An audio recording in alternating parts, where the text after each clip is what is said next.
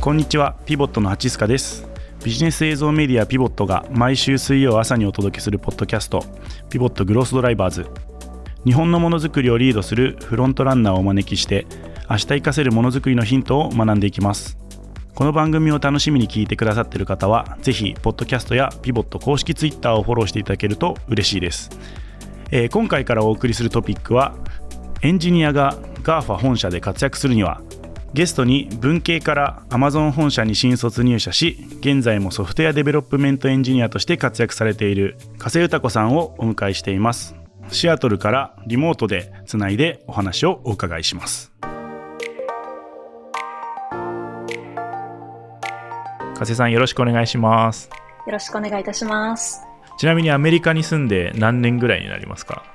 今ですね、えー8年目に突入しました。まあ、最初の4年間は大学だったんですけれども、えー今社会人になって4年間、合計8年間、こんなに長くいる予定ではありませんでした。今日はそんな加瀬さんにお話を伺っていこうと思うんですがなかなか聞かないキャリアだなと思思うんですけどこういうキャリアちゃんとめちゃくちゃ想像しててその通りですみたいな感じなのかそれとも結構意外振り返ってみたら意外ですみたいなところでいくとどんなイメージですか？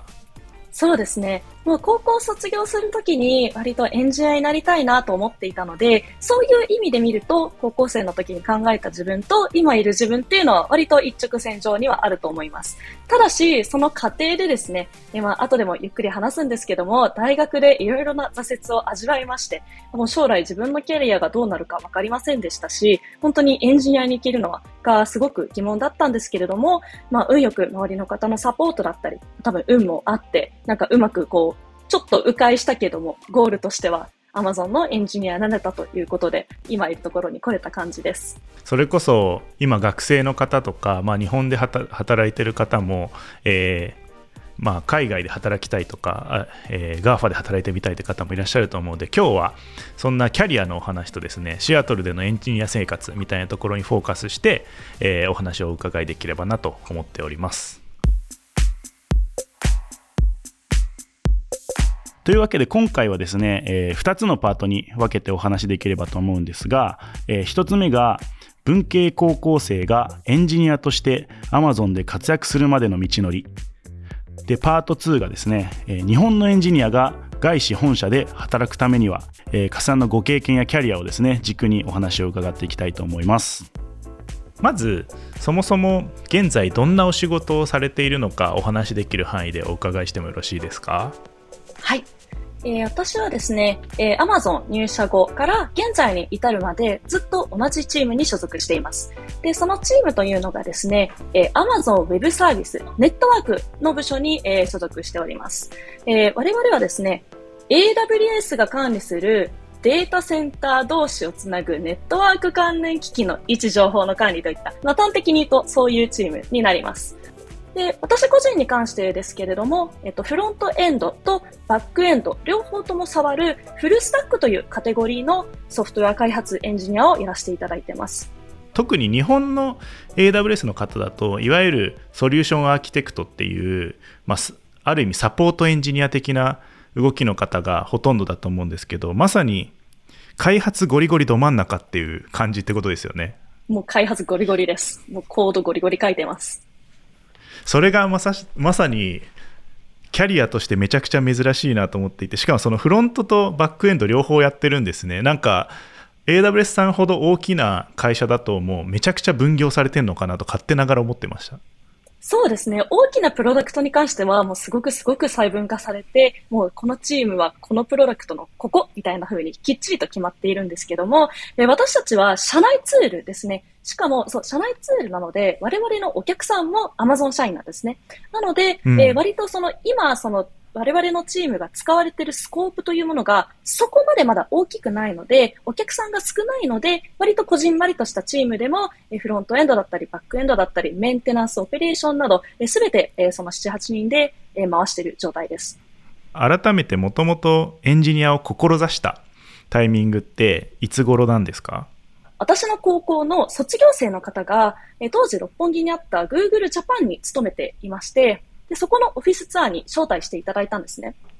そう、初めて行った時に、ご飯が3食無料、なんかマッサージ部屋とかもあって、それから自動販売機にお金を入れなくても、こうボタンを押せば好きな飲み物が出てきたり、あと至るところに、こうゲーム機だったりとか置いてあって、ふかふかのソファーとかも置いてあって、で、こう、高校生の私から見たらですね、なんかもう天国に見えたんですね。しかもその卒業生のあの会社をオフィスツアーをしてくださった卒業生の方が、ちょうど妊娠中でお腹が大きくなっても、こんな素敵な会社で働けるのは素晴らしいことだから、ぜひ皆さんも将来 Google 目指してみてねっていうことを言われて、エンジニアを目指そうということで、割とその Google Japan のオフィスツアーがきっかけでエンジニアを本格的に目指すようになりました。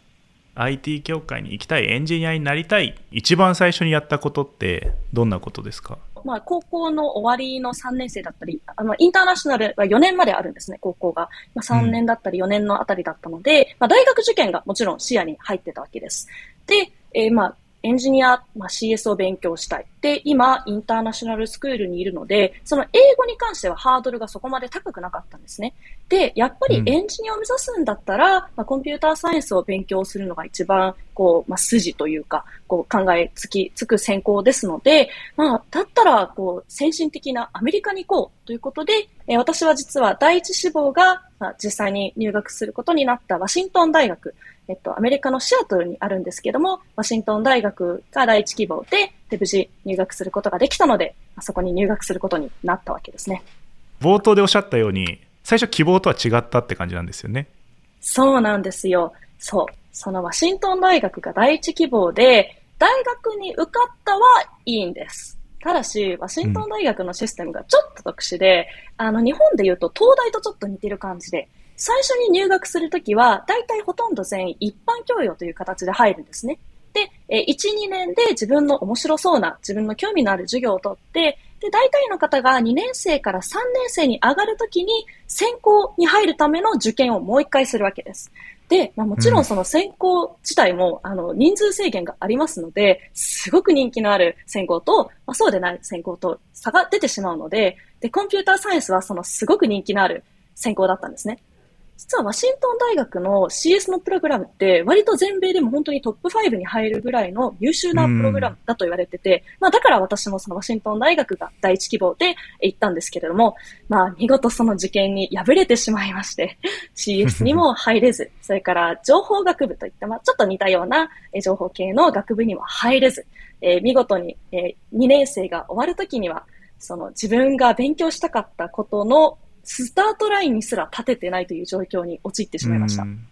なんかその受験って具体的にはどういうことするんですか？実技というか、なんかプログラミング書くみたいな感じなんですか？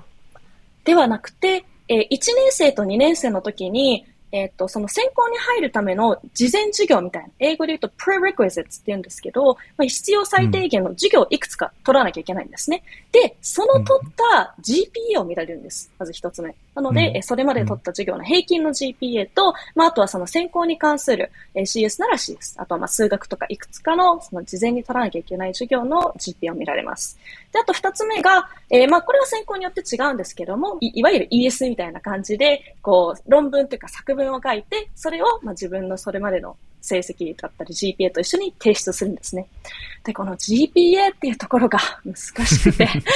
あの、まずそもそもやっぱり英語で授業を取るっていうのは、インターには通ってはいたんですけども、やっぱり英語は第一言語ではないわけなんですね。こうなんかやっぱりこう、 textbook とか教科書とか読んでても知らない単語はたくさん出てきますし、読むスピードも遅いですし、まあ、授業とかでも完全100%理解してるかっていうと、まあ、90%、95%ぐらいはいけるんですけど、100%ではないですし、ちょっと理解するのに時間もかかるので、まずそもそも授業を取るのが大変だったと。で、その上で、その CS がすごく本当にやっぱり人気のプログラムなので、その CS の専攻に合格する人の平均 GPA が、えー、満点が4.0なんですけど、平均が3.9なんですよ。なんかもうみんなほぼすべての授業で、ほぼすべてのテストで99点取ってるみたいな感じなんですよ。わお。めちゃくちゃ難しいんです。まあ、で、まあもちろん私は、まあ割と平凡な学生だと自分で思ってるので、まあまあ一般的にはいいと言われる GPA ぐらいまでは行ったんですけど、まあ、そのさすがに4.0中3.9っていうのがあまりにも難しき関門で、そこで見事に、はい、って感じですね。いやー、それは厳しいっすね。はい GPA ってことはもう、だ日頃も手抜けないってことですよね。全然抜けないです。もう1、2年は本当に必死で、すべての授業で全部100点取るぞみたいな勢いじゃないと CS は入れないですね。じゃあそんな形で希望にはなれなかったものの、その後行かれたのがどんな学部でしたっけ？結果的に選んだ専攻が地理学の中の地理情報という専攻になります。最初は私も、え、地理学って何 ?geography って何 ?geology?、うんみたいな感じで、地学、地理学、な、何それみたいな感じのところからうん、こう、リサーチを進めていったんですけども、まあ、端的に言うと、地図、地図に関する勉強です。でも私がその気になってたのがですね、GIS といった地理情報学、Geospatial Information Science という勉強です。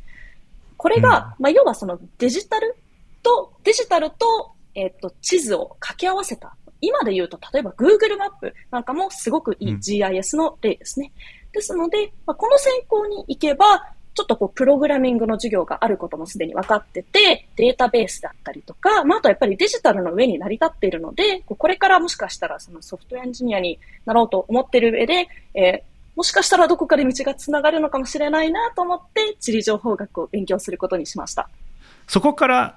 多分地理情報学だけやっててこう急に Amazon に入れるとは僕なんかあんまり思ってなくてそこのつながりってどんな出来事があったんですか？大学3年生の9月ですね。えーもうこの時点ですでに、その次の年の夏のインターンシップを考えないといけない時期なんですね。アメリカのインターンシップの応募ってすごく早くて、うん本当に10月から12月がぐらいには、その次の年の夏のインターンシップがほぼなんか決まってるみたいな状態が普通なんです。ですので、へー9月になった瞬間にこうインターンシップ探さなきゃっていうこう理念にとらわれてですね。で、私はやっぱりそのアメリカにせっかくに来たので、まあできればあの少しアメリカで働いてから日本に帰ろうかなと思っていましたので、アメリカでのえ IT 企業のインターンシップにたくさん応募しました。それこそ Google だったり、マイクロソフトだったり、もういわしいわゆる皆さんが思うような GAFA の IT 企業にも片っ端から履歴書を送りました。しかしですね、地理学というのがですね、実は履歴書上で言うと文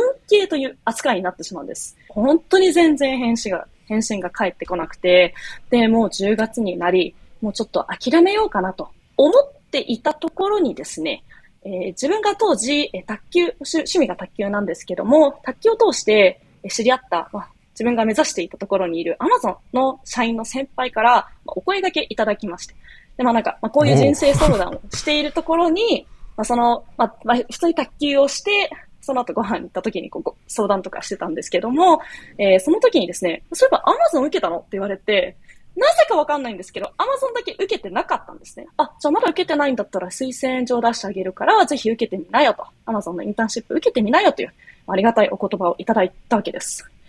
ただ、その時はもう本当に自分にすごく失望してて、もうメメジャーにも入れない、CS にも入れない、情報学にも入れない、他のインターンシップ返事すら返ってこないという状況でしたので、なんかもう全然自信を失ってしまっていて、いやいやいや、無理無理無理無理。なんかもう Amazon の人にも申し訳ないし、なんかもう推薦してくれる時間ももったいないし、なんか私の時間もなんかもう本当に申し訳ないから、いや大丈夫ですって一回断ったんですけど、まあその方が、いやいや大丈夫。なんか最悪のケース落ちるだけだよみたいな。世界が終わるわけじゃないよ。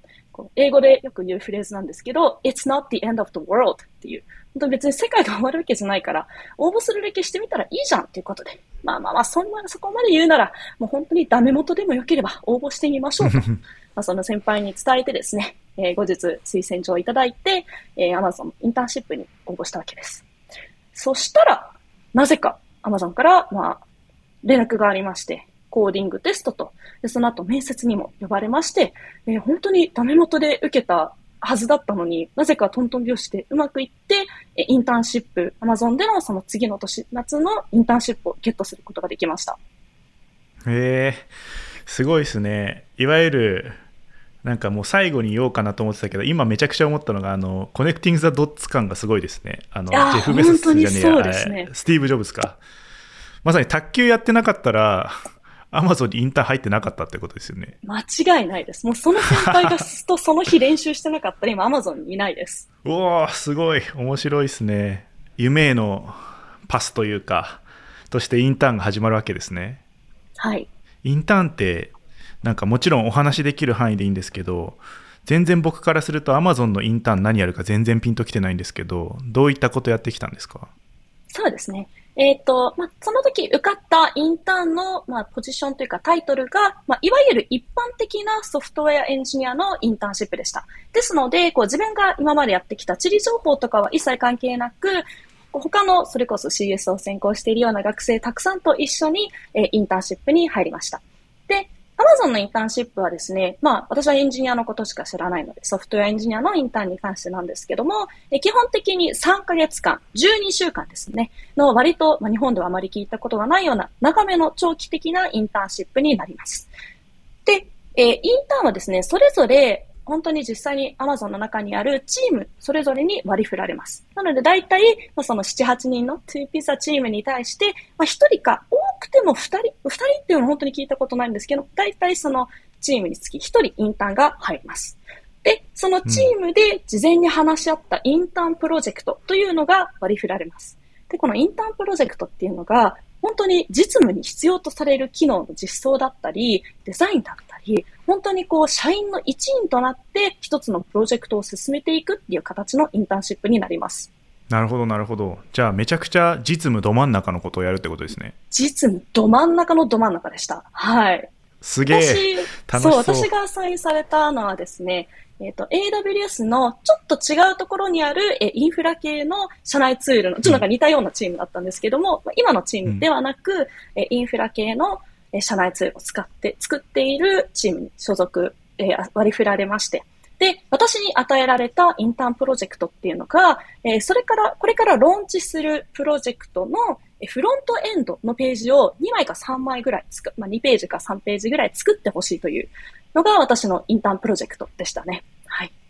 へえ。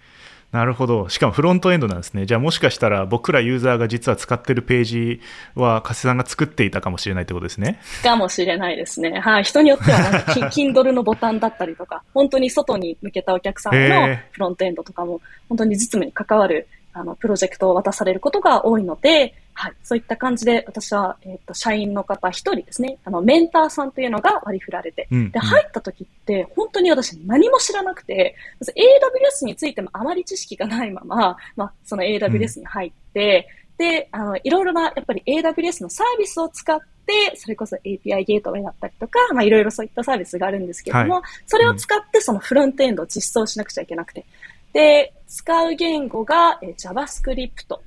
で、え使うライブラリが React っていう、まあ、その二つを使ってフロントエンド、何も知らなくて、まず JavaScript もそれまで書いたこともなければ、React も触ったことなくて、AWS のサービスも恥ずかしながら一切触ったことがない状態で入ってきたので、そのメンターの方がすごく細かく、こう、チュートリアルはこれを見るといいよとか、これを勉強すると分かりやすいよっていう、あの、勉強材料を一緒にこう、たくさんいただきながら学びながら、自分で手を動かしながら、えー、3ヶ月間、そのプロジェクトのゴールに向かって実装していって、で、FG プロジェクトが12週間で終わったので、えー、ローンチできました。みたいな感じのインターンシップでしたね。うん、しかもその期間も学生だから、勉強もしながら、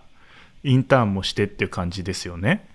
あ、その12週間に関しては、えっと、夏休みを使ったので、もうフルタイムで、本当に正社員みたいな感じで、もう9時5時で働もうそそれ以上で働いてました。あ、じゃあ、ある意味、集中できるというか、そんな形ってことですね。はい、本当に社員の一員になったような感じで働けましたね。へえ。でもそこの、その時のインターンは、地理情報学関係ない一般の本当にソフトウェアエンジニアっていう感じですもんね。そうですね。で、そこから受かる人というか、そのまま入社する人と、いや、残念ながらインターンで終わりですっていう人がいるわけじゃないですか。はい、そこもなんかこう、めちゃくちゃ教えられてる中で、ふるいにかけられてる状態ってことですもんね。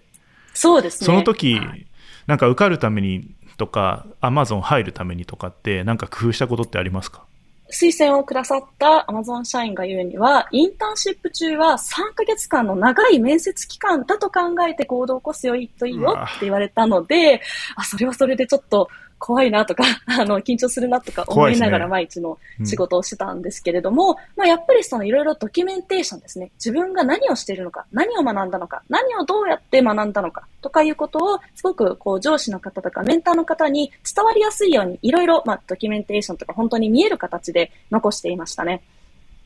で、あとは、やっぱりそのいい意味で、インターン生ってやっぱり学生なので、いい意味で期待してないんですね。で、その私が入った時も JavaScript 触ったことない、React 触ったことない、AWS 触ったことないの、本当に知識ゼロの状態でしたので、もうそこはその学ぶチュートリアルだったり、勉強の、えーマテリアルはすべてメンターさんがくださりました。なので、あとはそれを使って必死に、その、伸びしろはありますよと。自分で勉強できますよと。あの、勉強する材料さえあれば自分でここまでできますよっていうことを、こう、アピールする、えー時間だと思って、私はその3ヶ月間、あの、